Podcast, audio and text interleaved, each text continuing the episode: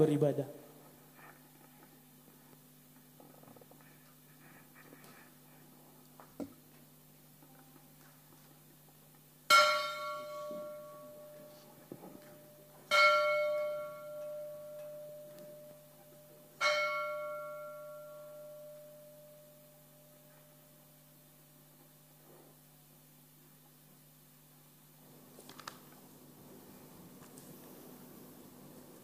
Shalom. Selamat pagi Bapak Ibu Saudara yang terkasih. Majelis Jemaat GKI Gejayan menyampaikan selamat datang dan selamat beribadah kepada semua warga jemaat yang hadir pada saat ini. Dan juga jemaat Tuhan di mana pun berada yang mengikuti siaran live streaming. Mari kita mempersiapkan diri dan hati kita untuk mengikuti ibadah pada hari ini. Bersama ini kami informasikan beberapa warta lisan sebagai berikut. Yang pertama, mulai hari ini, minggu ini jam ibadah di The Grace menjadi sebagai berikut. Pukul 8.30, 11, 15.30, dan 18.00 WIB. Yang kedua, ibadah pada hari ini dalam rangka pertukaran pelayan kebaktian GKI Klasis Yogyakarta berkaitan dengan hal ini, maka mohon partisipasi jemaat untuk dapat berikan persembahan khusus dana kebersamaan klasis.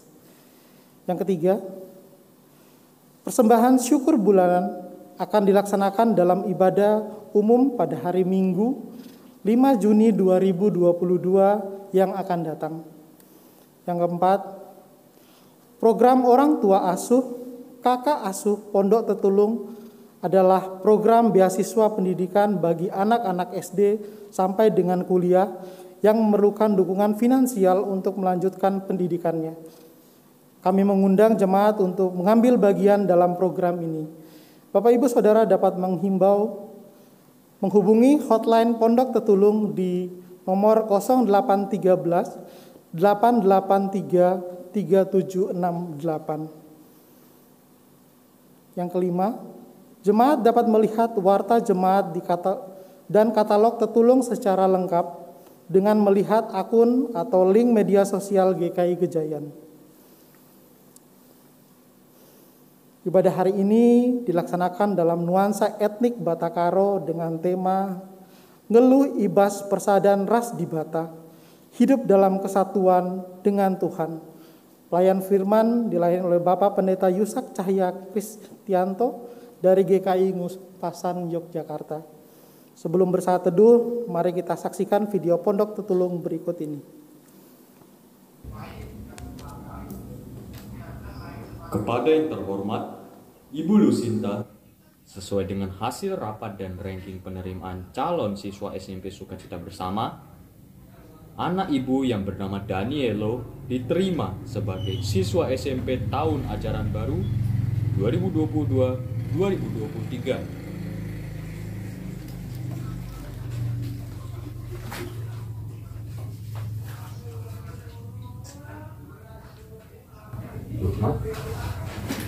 Apa ya?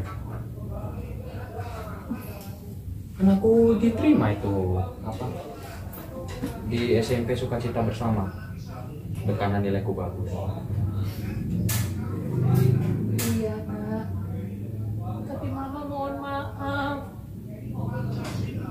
Biaya sekolah di SMP ini mahal mama gak sanggup. Gak tahu lagi mau cari biaya sekolah nanti dari mana. Maafin mama.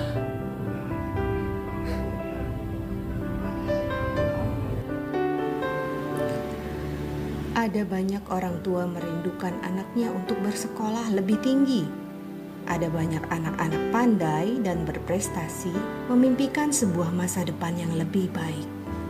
Namun, kondisi dan situasi tidak memungkinkan, sehingga banyak anak-anak kita yang akhirnya harus putus sekolah atau bahkan putus asa dengan kondisinya yang serba kekurangan untuk membiayai pendidikan anak. Pondok Tetulung melalui program orang tua asuh dan kakak asuh mengajak Bapak, Ibu, dan Saudara untuk ikut serta membantu mencerdaskan bangsa ini dengan peduli kepada anak-anak generasi bangsa ini di jenjang pendidikan SD, SMP, SMA, dan perguruan tinggi.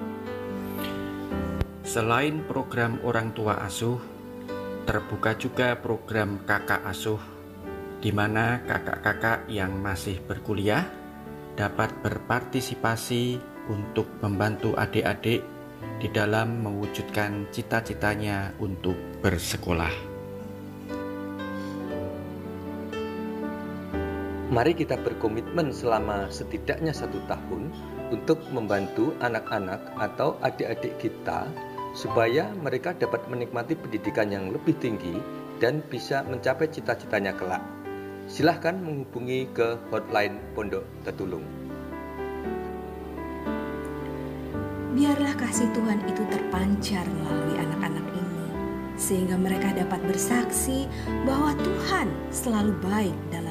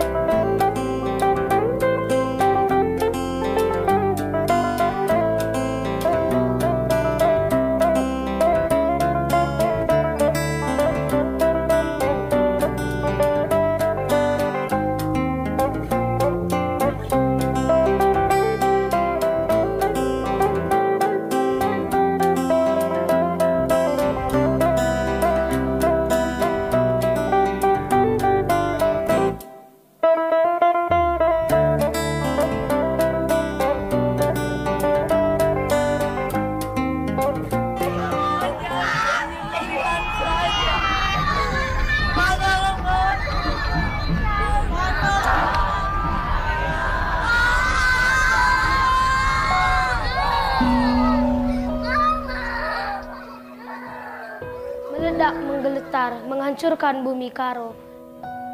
Tanah tempat kami berpijak telah berubah menjadi abu. Ladang yang luas untuk menopang hidup hancur seketika. Di mana kami harus mengadu mengadu untuk bertanya, di mana sekarang kami harus tinggal, di mana kami harus sekolah. Saat gunung Sinabung meletus, memang sedih. Saat itu Sinabung mengeluarkan asap yang tebal, dan saya dan ibu saya sangat kaget mendengarnya. Dan saya pun bersama keluarga saya pergi untuk mengungsi. Rasanya sedih untuk meninggalkan kampung. Dan keluarga saya pun pergi memegang anaknya supaya kami tidak menangis untuk mendengar gunung Sinabung saat meletus. Ibu saya sangat sedih karena meninggalkan kampung menarik saya untuk jangan panik dan jangan menangis. Ibu saya pun mengatakan bahwa jangan dulu panik, gunung kita akan berhenti. Tapi sayang sampai sekarang gunung kami belum berhenti. Ibu saya mengatakan, nak rajin belajar supaya nanti kamu bisa nggak tinggal di bawah gunung Sinabung dan bekerja keras untuk belajar, dapat juara biar nantinya kamu nggak tinggal di gunung Sinabung bisa tinggal di tempat yang jauh dari Sinabung.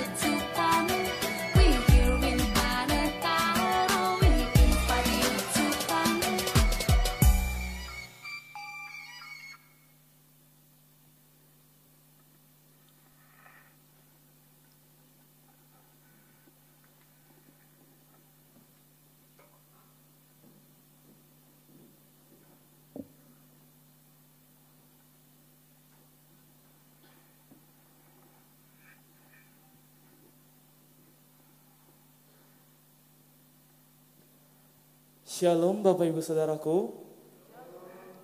Mejua-jua manbanta krina.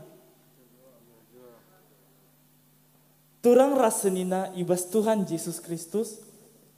Mejua-jua ras selamat wari minggu manbanta krina. Ibas benna kebaktinta, maridage si sikap ukurta, jana si endekan sada puji mandibata, raduras kita rande ibas kitab endenden nomor teluratus siwa puluh siwa, mali surak muji Tuhan. Thank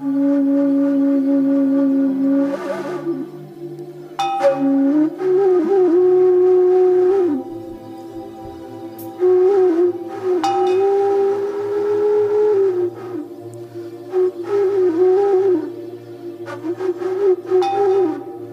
Thank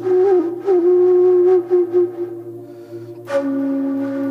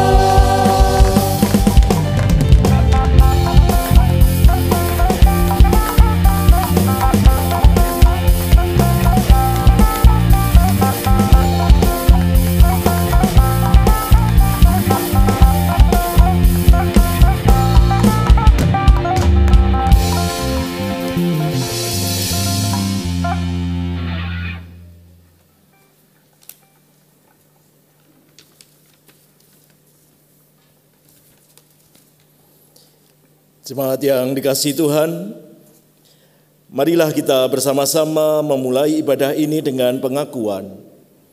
Pertolongan kita adalah di dalam nama Tuhan yang menjadikan langit dan bumi, yang kasih setianya tetap untuk selama-lamanya, yang memelihara umat manusia di tengah pergumulan dan goncangan kehidupan.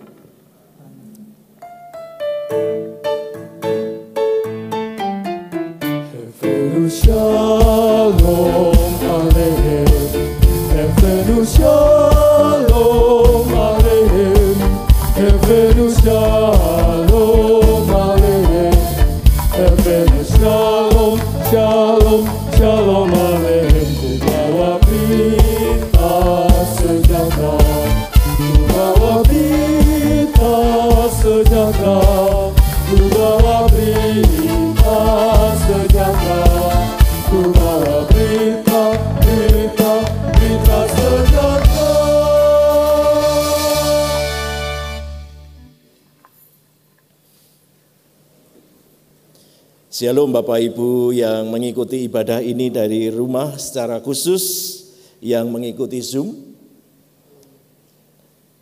Adakah Bapak Ibu yang mau melakukan interaktif di dalam ibadah saat ini? Silahkan langsung open mic. Apa kabar Bapak Ibu saudara-saudara sekalian? Kabar baik ya Ibu. Ada posisi di mana ini Ibu di rumah? Ibu siapa? di rumah ya.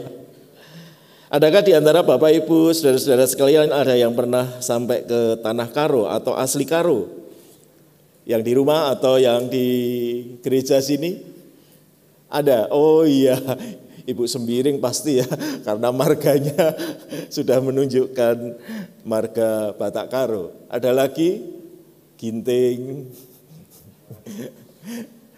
Ya, kalau tahu ibadah ini dalam etnis Batak Karo, sebenarnya saya bisa minta rekan saya yang bermarga sembiring tambahan, walaupun dia orang Jawa Timur, untuk menggantikan saya bertukar ibadah di tempat ini. Tapi karena sudah terjadwal lama, makanya eh, yang berkhotbah sesuai dengan pertukaran ibadah.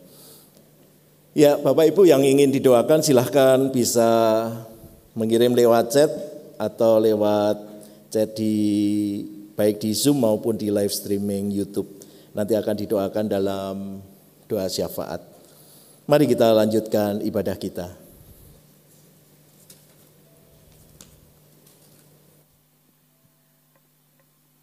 Turang rasenina, i tengah-tengah kegeluhanta, megati kita ngelakukan dosa. Gundari, mari kita ertoto ngelakukan dosa dosanta, rasmindo ampun in adepen debata.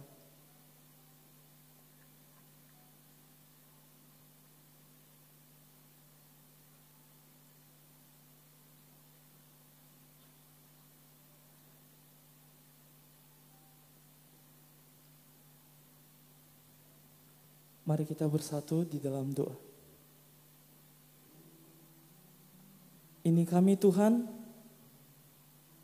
yang penuh dengan kesalahan dan dosa.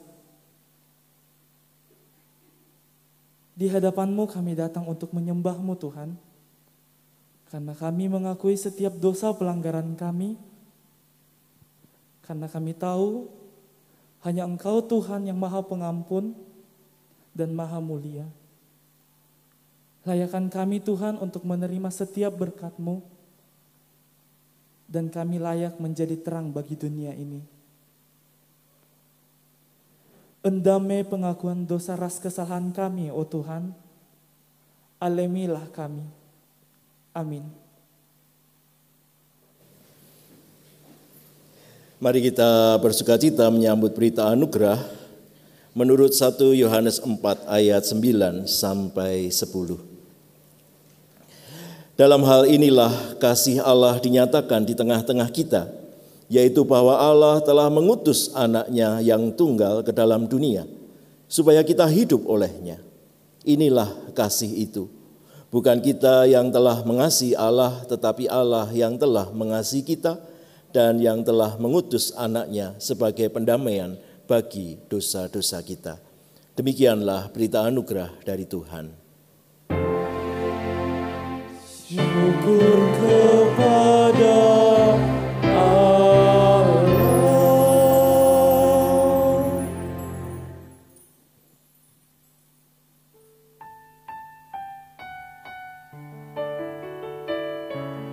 Ini doa perseruan kami Tuhan.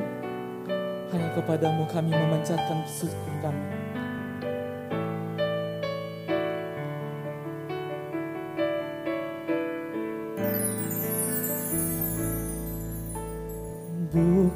Karena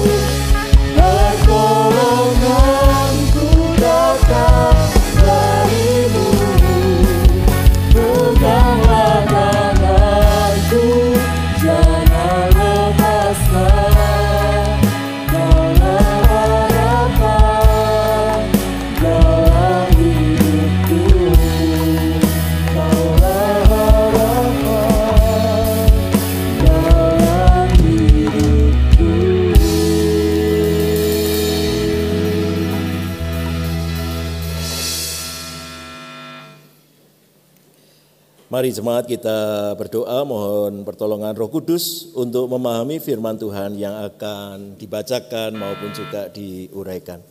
Mari kita bersatu dalam doa. Sungguh Tuhan kami mengakui bahwa pertolongan kami datang dari Engkau. Kekuatan kami juga dari Engkau semata. Dan kami sungguh rindu ya Tuhan supaya kami terus menyambut tangan Tuhan yang memegang kami sehingga kami terus berpaut kepadamu, memegang Engkau sepanjang kehidupan kami. Kami rindu supaya di dalam kehidupan kami, kami terus berada di dalam pertolongan dan topanganmu, sehingga kami bisa melakukan apa yang Kristus kehendaki dalam kehidupan kami. Kami hendak membaca dan merenungkan sabdamu ya Tuhan, kiranya Engkau membuka mata hati pikiran kami, menyapa kami pribadi lepas pribadi, dan kami memberi diri roh kudusmu berkuasa atas kami.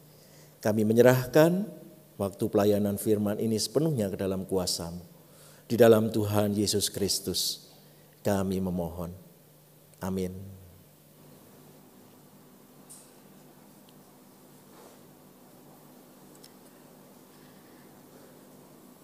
Kisah para Rasul pasal 16 ayat 29 sampai dengan 34. Kisah para Rasul pasal 16 ayat 29 sampai dengan 34. Saya akan membacakannya dalam bahasa suku Batak Karo. Ayat 29. Isuruh kepala penjara skala jua-jua mabalampu jenari kiam ia kubas. Gir-gir ke ia, isembahna Paulus Rasilas. Ayat 30. Jenari ibabana Paulus Rasilas darat janah nina. Oh Tuan, kaya harus kubahan gelah aku terkelin. Ayat 31. Ngalui rasul-rasul nina. Telah mantuan Yesus gelah kam terkelin. Eh mekam ras isi jabundu. Ayat 32.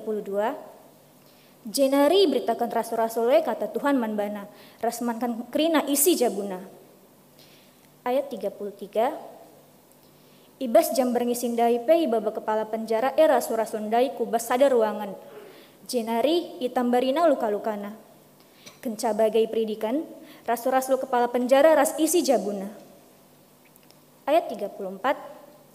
Ibaba kepala penjara ya rasul-rasundai ke rumahna, jenari suruh naman.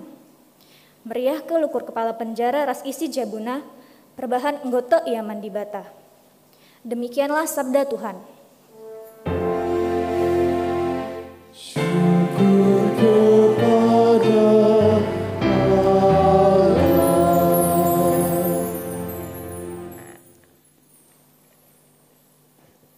Mazmur 97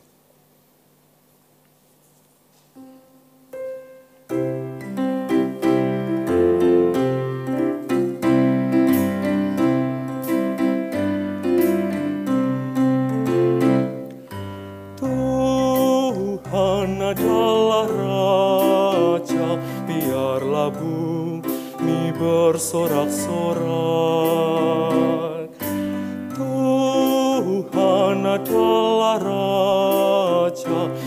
Biarlah banyak pulau bersuka cita. Tuhan adalah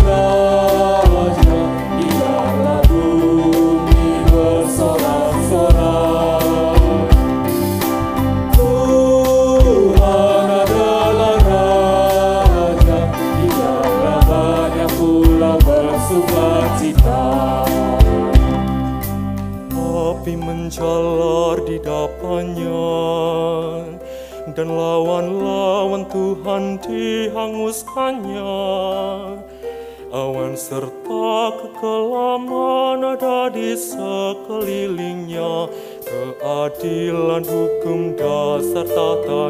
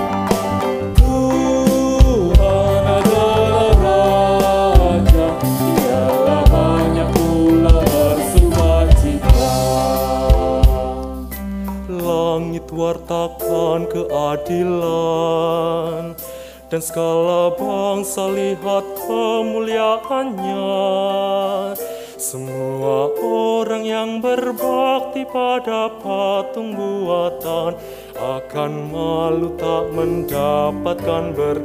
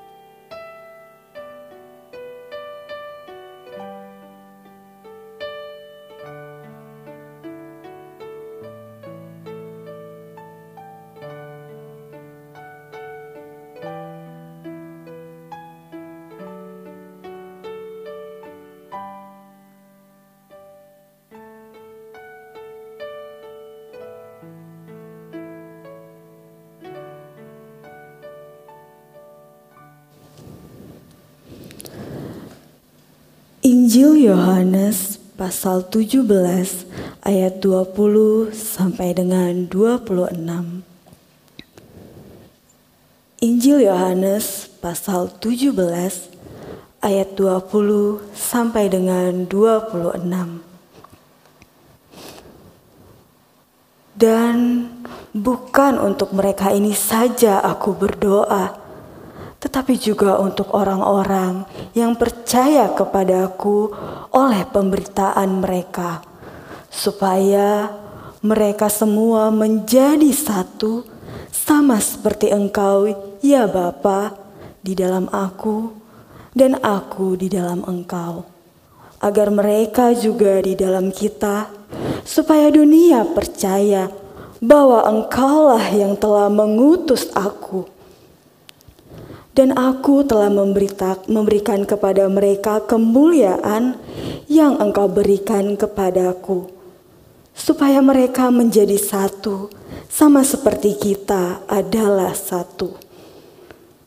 Aku di dalam mereka, dan engkau di dalam aku, supaya mereka sempurna menjadi satu, agar dunia tahu bahwa engkaulah yang telah mengutus aku, dan bahwa engkau yang mengasihi mereka sama seperti engkau mengasihi aku ya Bapa.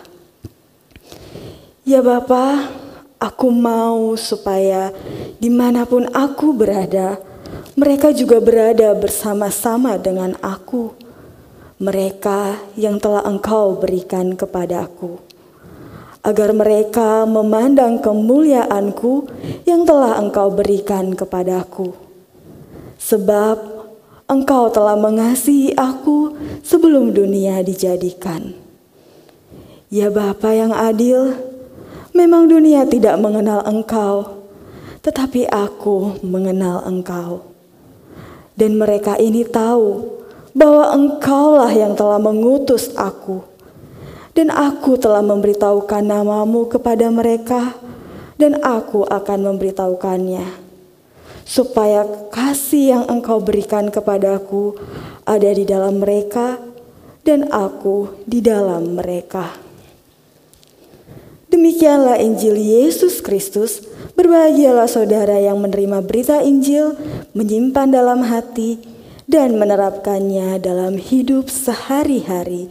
Haleluya!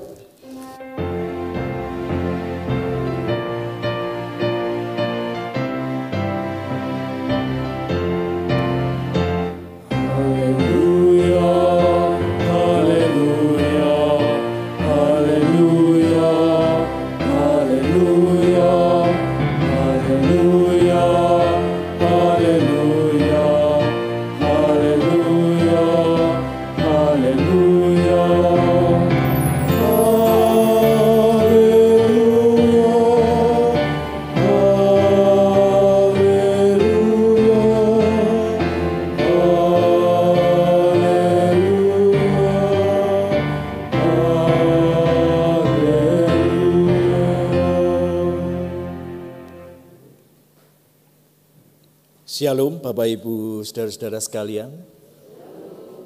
Mejuah-juah. Wah, asik ya kalau pakai bahasa daerah begini ya. Bisa kaya salamnya. Ya saudara-saudara hari ini kita diajak menggumuli tema Geluh Ibas Persadan Ras di Bata. Ini logatnya benar enggak ini?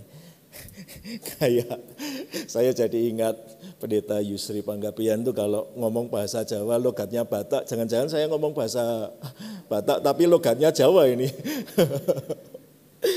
tapi ya enggak apa-apa, saudara-saudara, karena memang kita sedang belajar untuk mengapresiasi segala hal yang ada di dalam kekayaan bumi Nusantara ini. Hidup dalam kesatuan dengan Tuhan menjadi tema yang diangkat pada ibadah kali ini. Saudara-saudara, mengapa hidup dalam kesatuan dengan Tuhan itu menjadi aspek yang mendasar dalam kehidupan kita dan itu yang ingin ditekankan oleh Tuhan Yesus Kristus untuk dikerjakan para muridnya. Karena tanpa kesatuan dengan Tuhan, manusia itu akan mengalami begitu banyak kerapuhan di dalam dirinya.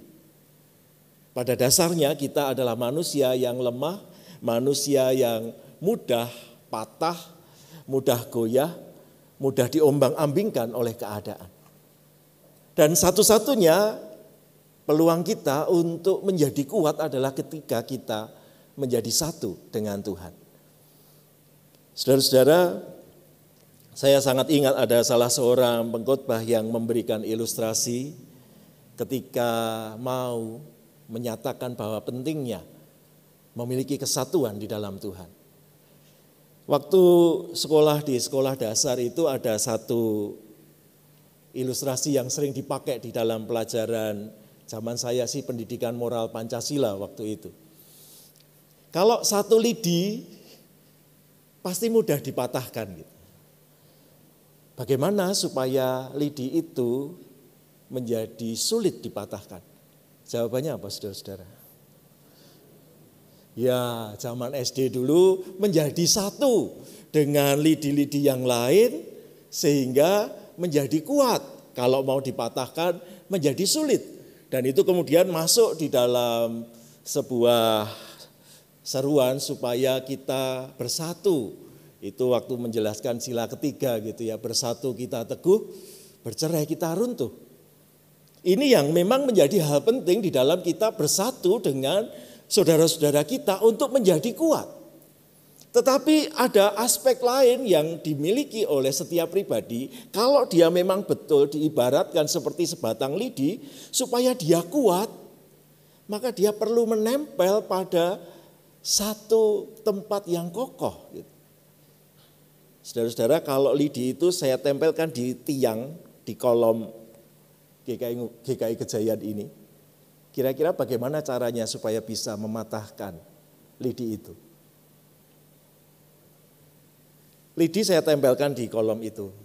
Saudara mau mematahkan lidi itu, kalau dia menempelnya sangat erat, berarti harus menghancurkan kolomnya.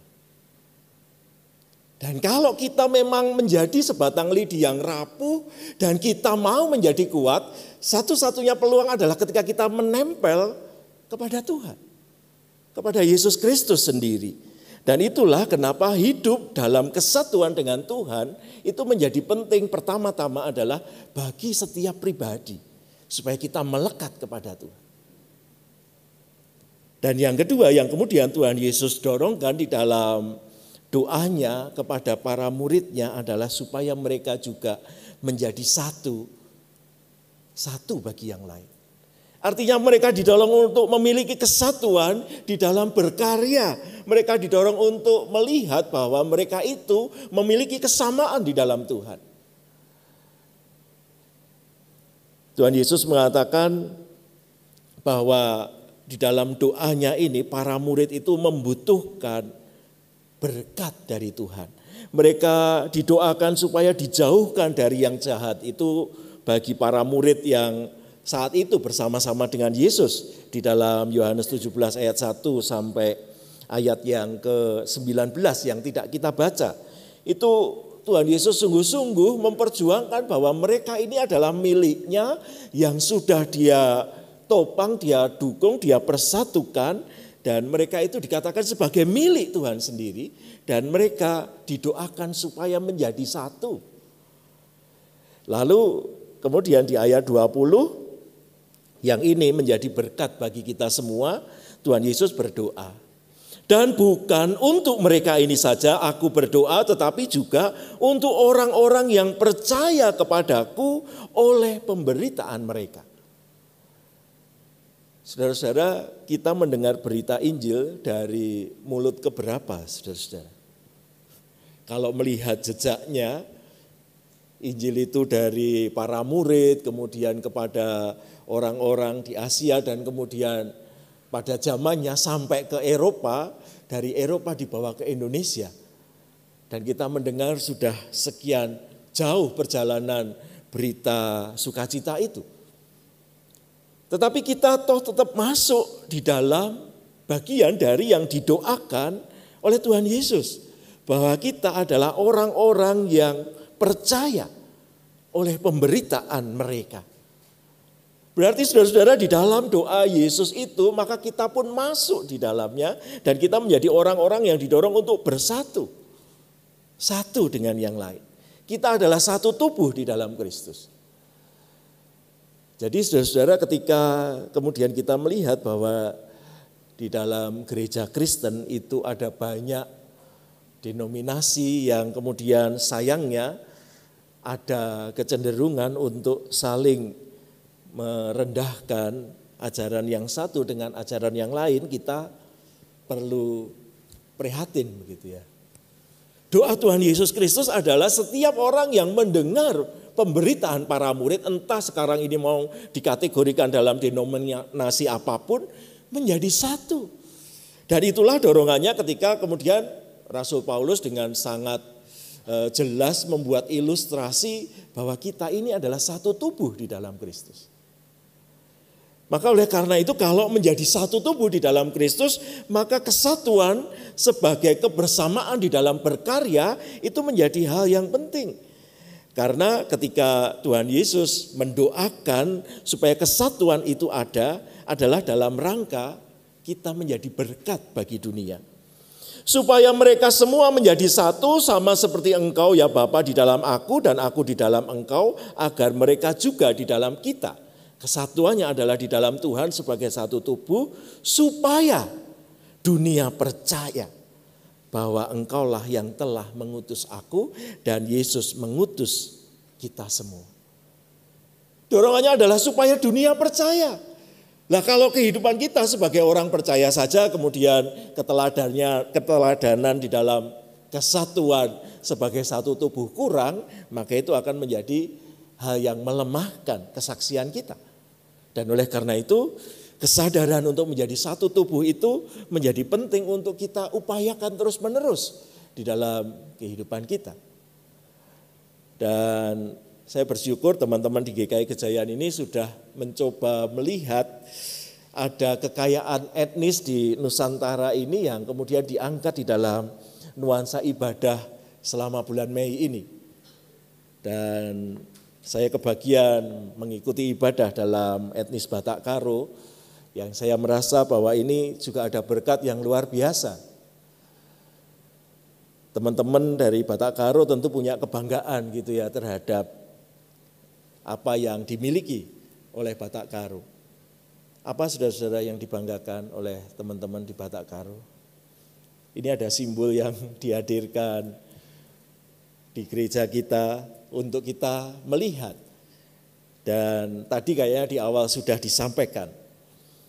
Nah saudara-saudara ketika kita kemudian melihat bahwa setiap bagian, bahwa setiap tempat begitu ya, ada setiap gereja kesukuan yang ada di Indonesia ini sebenarnya punya keunikan yang luar biasa yang bisa diangkat sebagai kekayaan di dalam memuji dan memuliakan Tuhan dan kemudian bisa melihat bahwa gereja-gereja yang lain dari etnis yang lain pun juga punya kekayaan yang luar biasa kemudian di dalam menyentuh relasi keintiman pribadi dengan Tuhan itulah yang akan menjadi berkat.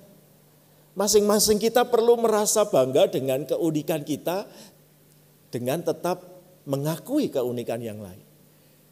Sayangnya banyak orang di dunia ini yang merasa dia baik kalau kemudian dia bisa menjelek-jelekkan orang lain. Gitu. Seolah-olah kalau orang lain ditunjukkan kejelekannya dia itu jadi baik gitu saudara-saudara. Padahal ketika dia menjelekkan orang lain, dia itu sama jeleknya sebenarnya.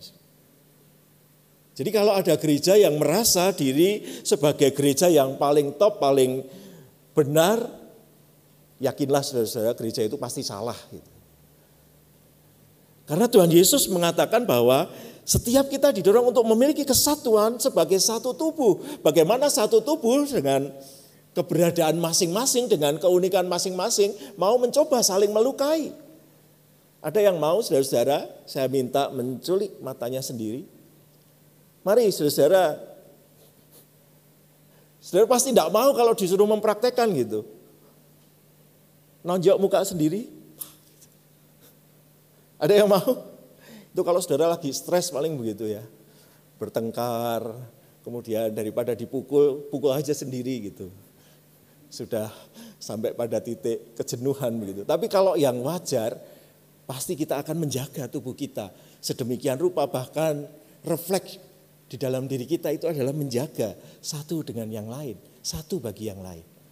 Dan oleh karena itu saya mendorong Bapak Ibu Saudara-saudara ketika ada banyak kekayaan yang ditunjukkan di dalam konteks kekristenan, mari kita melihat bahwa itu sebagai kekayaan yang kita bisa saling belajar satu dengan yang lain.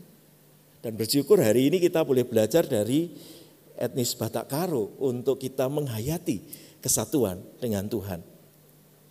Hal yang kedua, saudara-saudara, yang mau ditekankan oleh Tuhan Yesus, selain mereka itu adalah satu tubuh supaya menjadi berkat bagi dunia, maka ada satu hal yang mau ditekankan oleh Tuhan Yesus, yaitu supaya mereka berada di dalam kesatuan dengan Bapa, dengan Kristus, di dalam satu roh.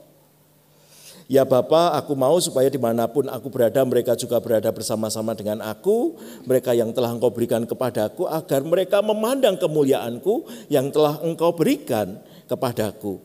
Sebab engkau telah mengasihi aku sebelum dunia dijadikan. Sebelum dunia dijadikan itu Bapa, Putra, dan Roh Kudus ada di dalam kesatuan roh. Dan kalau kita mau menjadi satu di dalam Tuhan, maka kita juga perlu memiliki kesatuan roh di dalam kita menyembah Tuhan. Bahwa bagian kita adalah menyembah Tuhan di dalam roh dan kebenaran. Dan itulah yang sebenarnya menguatkan kita satu dengan yang lain untuk kita kemudian boleh bersama-sama mengupayakan hal yang baik. Sehingga kita boleh menjadi berkat bagi dunia. Dan berkat bagi dunia adalah ketika kita juga melakukan kasih seperti yang Tuhan lakukan kepada kita. Sebab engkau telah mengasihi aku sebelum dunia dijadikan dan supaya orang-orang yang percaya itu juga memberitakan kasihnya kepada dunia. Saya rasa ini menjadi berkat yang luar biasa saudara-saudara. Ketika kita sungguh-sungguh mau menunjukkan kasih kita kepada Tuhan, berarti kita perlu mengaplikasikan kasih itu kepada orang-orang di sekitar kita. Bahkan bila perlu orang yang sudah berbuat jahat kepada kita. Mengasihi orang yang mengasihi kita itu gampang saudara-saudara. Kalau orang baik kepada kita, kita baik juga kepada mereka itu nilai yang normal dalam kehidupan kita, equal gitu. Kamu baik, aku baik gitu. Tapi kalau orang berbuat tidak baik dan kita tetap baik kepada dia, itu adalah nilai yang dianjurkan oleh Tuhan Yesus. Kalau orang mengajak kamu berjalan satu mil, berjalanlah dua mil. Kalau orang menampar pipi kanan, kirimu, berikan pipi kananmu. Dan itu yang dipraktekkan oleh Rasul Paulus ketika menunjukkan kasih kepada orang yang berbuat jahat kepada dia. Di dalam Filipi, eh, di dalam di kota Filipi, kepala penjara yang memenjarakan Paulus itu sudah melakukan tindakan yang jahat kepada Paulus. Apakah Paulus melakukan kejahatan, dia dipenjarakan? Paulus melakukan hal yang baik. Dia difitnah oleh orang-orang yang merasa keuntungannya itu dihilangkan oleh Paulus dan kemudian dia memasukkan Paulus dan Silas ke dalam penjara. Tetapi kemudian yang terjadi saudara-saudara Paulus dan Silas tetap menunjukkan bahwa mereka ini orang percaya yang berkualitas.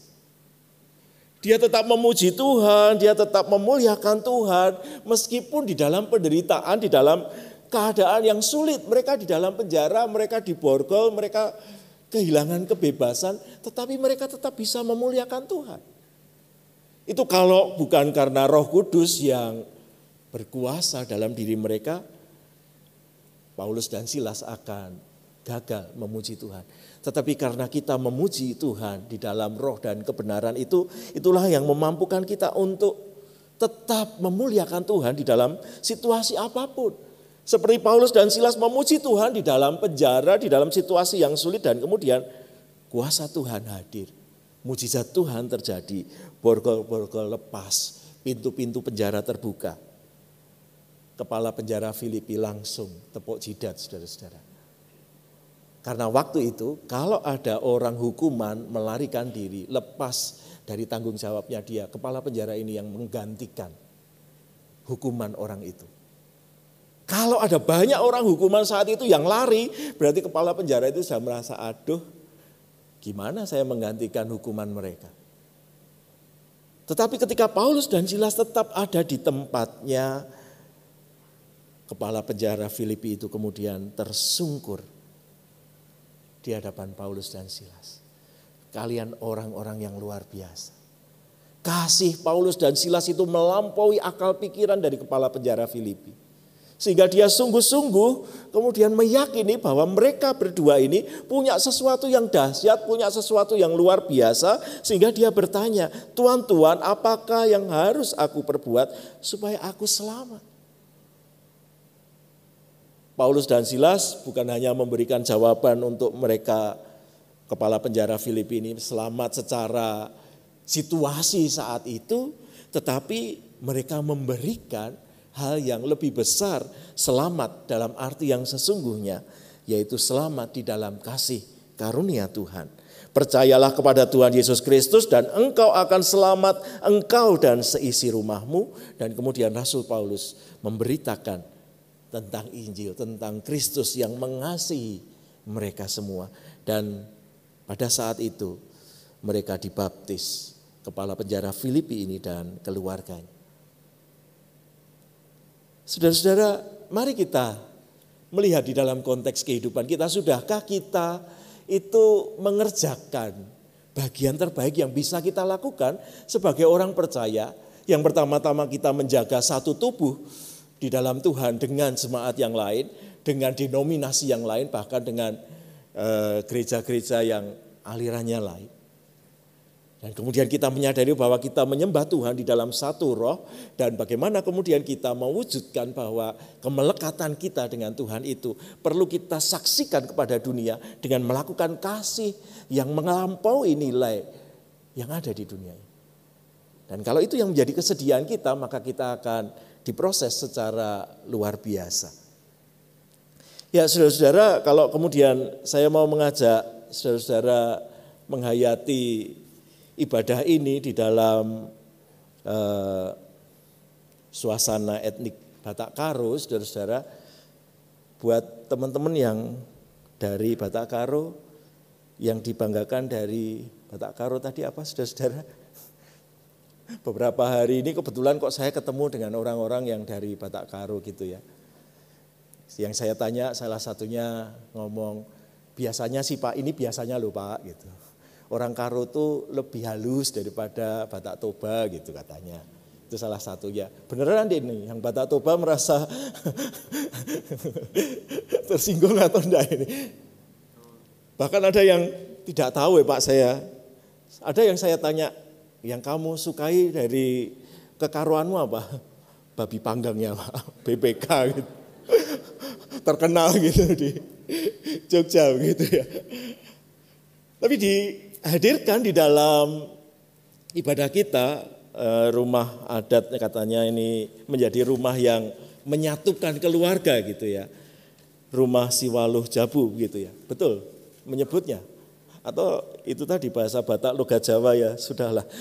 Diterima saja ya Saudara-saudara karena hal itu akan menjadi kesulitan bagi saya untuk eh, menirukan logat yang asli begitu. Dan di dalam kesediaan untuk melihat bahwa di dalam keluarga etnik Batak Karo ini kemudian dihidupkan hal-hal yang menyatukan kekeluargaan sedemikian rupa itu tentu menjadi berkat. Itu menjadi modal yang baik kalau saudara-saudara mau kemudian menjadikan hidup kekristenan saudara-saudara itu juga menyatukan satu bagian dengan bagian yang lain, satu keunikan dengan keunikan yang lain. Dan kalau itu yang kemudian menjadi berkat, ya mari kita hidupkan, mari kita kembangkan itu. Kalau bahasa plesetannya itu Batak Karo ini eh, suku yang paling fleksibel gitu ya, karena kalau bagi orang Jawa itu kemudian bisa diartikan ya Batak karo Jawa, Batak karo Bugis, Batak karo Papua, Batak karo Bali gitu. Dan lalu kemudian yang lainnya itu dikasih marga gitu ya. Teman saya sepelayanan itu walaupun dari Jawa Timur terus kemudian dikasih marga sembiring gitu. Itu berarti saudara-saudara menjadi suku yang paling misioner di Indonesia. Seperti mau membatakkan semua suku di Indonesia, dikasih marga Batak gitu ya. Artinya kalau saudara-saudara punya jiwa misioner ya mari kita kembangkan bahwa kalau kita adalah orang-orang yang merasakan dikasih oleh Kristus, merasakan berkat dari Kristus, merasakan bahwa kesatuan dengan Kristus itu menjadi berkat yang luar biasa, mari kita bagikan kepada dunia. Kita juga menjadi orang-orang yang diminta menjadi saksi sebagaimana yang Tuhan katakan supaya dunia percaya bahwa apa yang kita yakini, apa yang kita pegang di dalam kehidupan kita, ketika kita memiliki kesatuan hidup dengan Tuhan, hidup kita itu akan menjadi kekuatan yang luar biasa. Kita akan ditopang dan didukung oleh Tuhan di dalam kita melakukan peran kita di dunia. Kiranya Tuhan memampukan kita semua. Amin. Waktu teduh untuk kita bersama.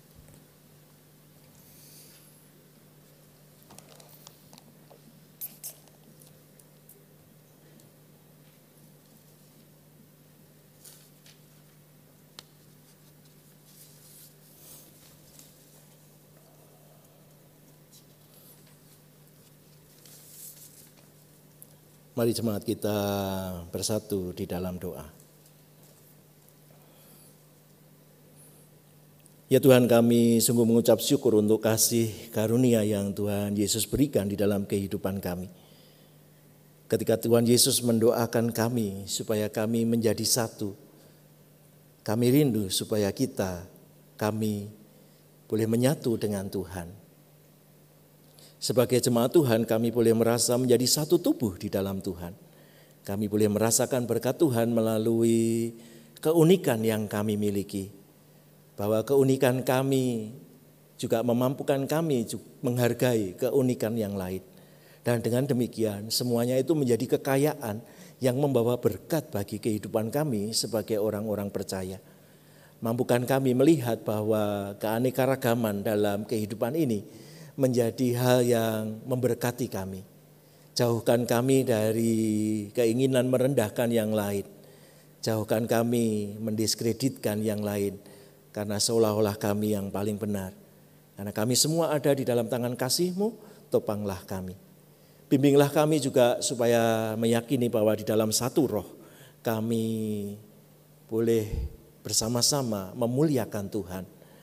Boleh mengarahkan diri untuk terus membawa kasih karunia Tuhan itu menjadi berkat di dalam kehidupan kami. Dan mampukan kami ya Tuhan untuk menjadi saksi, untuk mewartakan kasih yang melampaui kasih yang dimiliki dunia ini. Kasih yang menjadi berkat bagi orang-orang di sekeliling kami, sehingga mereka pun rindu mengenal siapa Kristus di dalam kehidupan ini. Kami bersyukur untuk kasih karuniamu yang sudah menopang dan mendukung kami. Ya Tuhan pada saat ini kami terus mendukung karya pelayanan gerejamu GKI Kejayaan ini di dalam kasih karuniamu kiranya Tuhan mendukung majelis jemaat yang mengarahkan kehidupan bergereja di tempat ini sehingga boleh menjadi berkat bagi banyak orang di sekeliling dan bahkan bagi Yogyakarta ini. Kami bersyukur untuk semua hal yang sudah dilakukan sebagai upaya untuk mengapresiasi kekayaan negeri ini yang boleh dilakukan gerejamu ini. Biarlah kesemuanya itu boleh sungguh membawa kami lebih memahami begitu banyaknya karunia dan berkat Tuhan yang bisa kami rasakan. Dengan keunikan dari berbagai tempat yang dihadirkan, biarlah kami pun merasakan berkat Tuhan. Pun juga ketika hari ini kami boleh merasakan hal yang luar biasa dari etnis Batak Karo menjadi berkat bagi setiap kami. Tolonglah ya Tuhan supaya kami semua terus menghidupi kesediaan menghargai ini.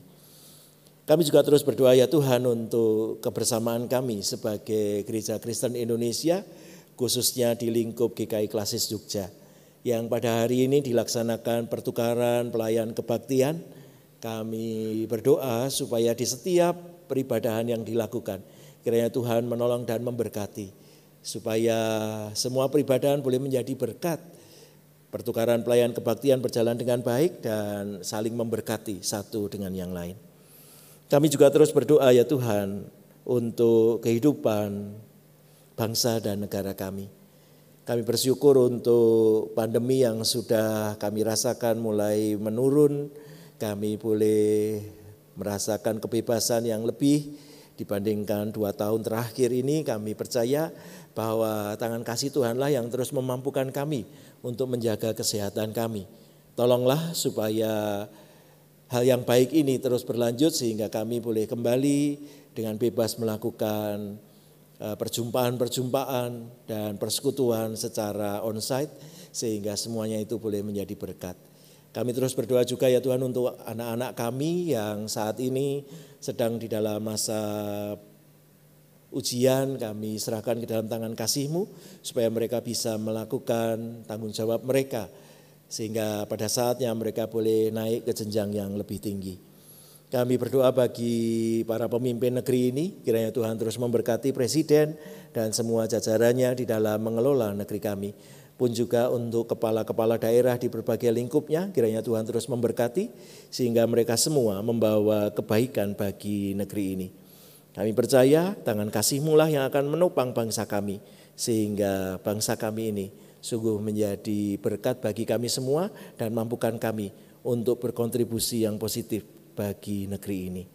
Terima kasih ya Tuhan inilah yang menjadi seru doa syafaat kami. Kesemuanya kami naikkan di dalam kasih karunia Tuhan Yesus Kristus, Juru Selamat dan Penolong kami. Amin.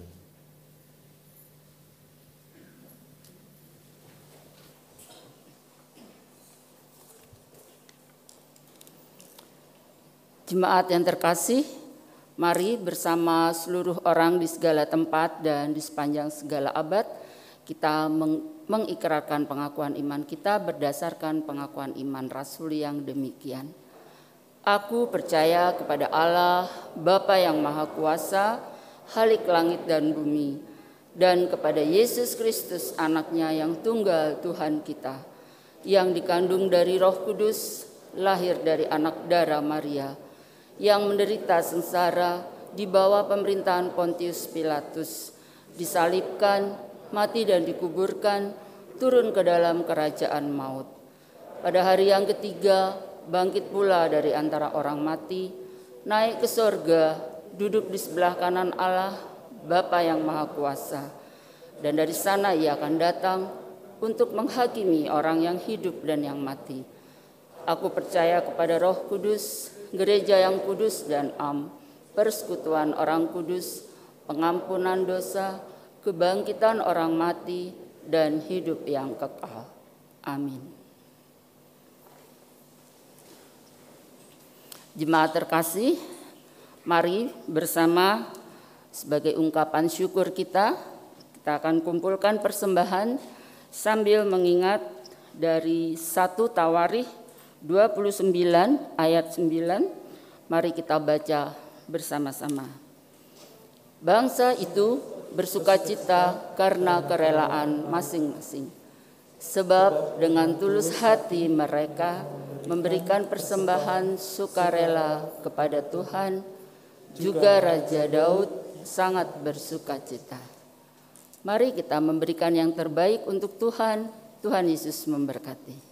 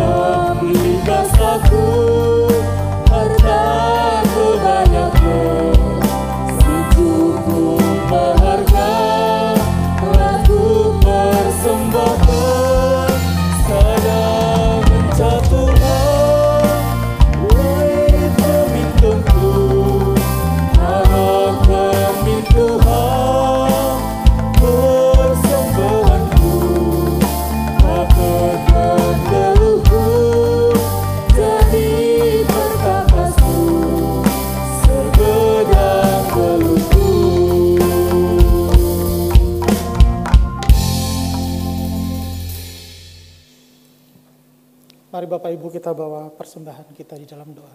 Kita berdoa. Bapa kami di surga, kembali kami ke hadiratmu ya Tuhan. Kami sungguh bersyukur atas pemeliharaan, pemeliharaan Tuhan, berkat Tuhan yang kami rasakan di dalam setiap kehidupan kami. Berkat berupa kesehatan, berkat berupa pendidikan, berkat berupa materi. Oleh karena itu ya Tuhan saat ini kami datang ke hadirat-Mu. Kami membawa persembahan kami sebagai ucapan syukur kami. Ya Tuhan, kiranya Tuhan berkenan memakai persembahan kami di dalam pelayanan-Mu di tempat ini. Dan kami juga berdoa ya Tuhan untuk setiap tangan yang Tuhan boleh tunjuk di dalam mengelola persembahan ini. Kiranya Tuhan sendiri yang memberikan hikmat pengertian sehingga persembahan ini boleh dikelola dengan baik seturut dan sesuai dengan kehendak-Mu. Terima kasih ya Tuhan.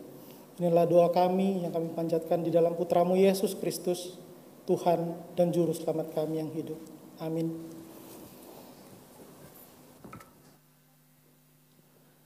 Nandi Bapa turang senina, ika, ik- kita ia juga guna ngelakukan kebaktinta, ibas gedang geluh ta, alu tekat guna geluh, ibaras sada Bapa, anak, ras kesah si badia, gundari seh rasa lalap.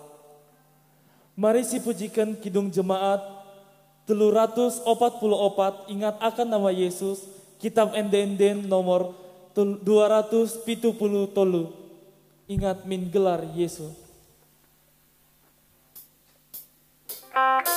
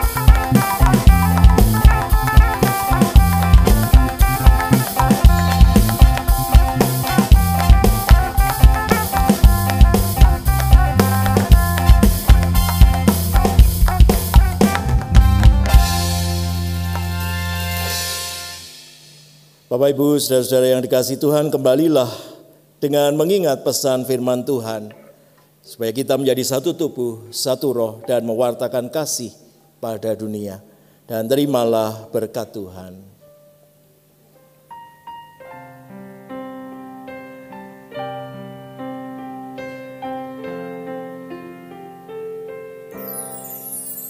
Kasih Tuhan mengiringimu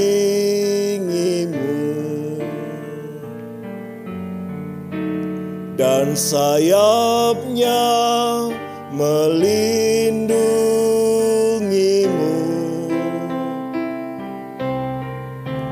Tangan Tuhan pegang di dalam Majulah dalam terang kasihnya. Kasih karunia Allah Bapa yang mencipta dan memelihara kehidupan ini. Anugerah keselamatan dan pemulihan Tuhan Yesus Kristus. Pimpinan penyertaan topangan karunia pertolongan roh kudus. Menyertai saudara-saudara sekarang sampai selama-lamanya. Amin.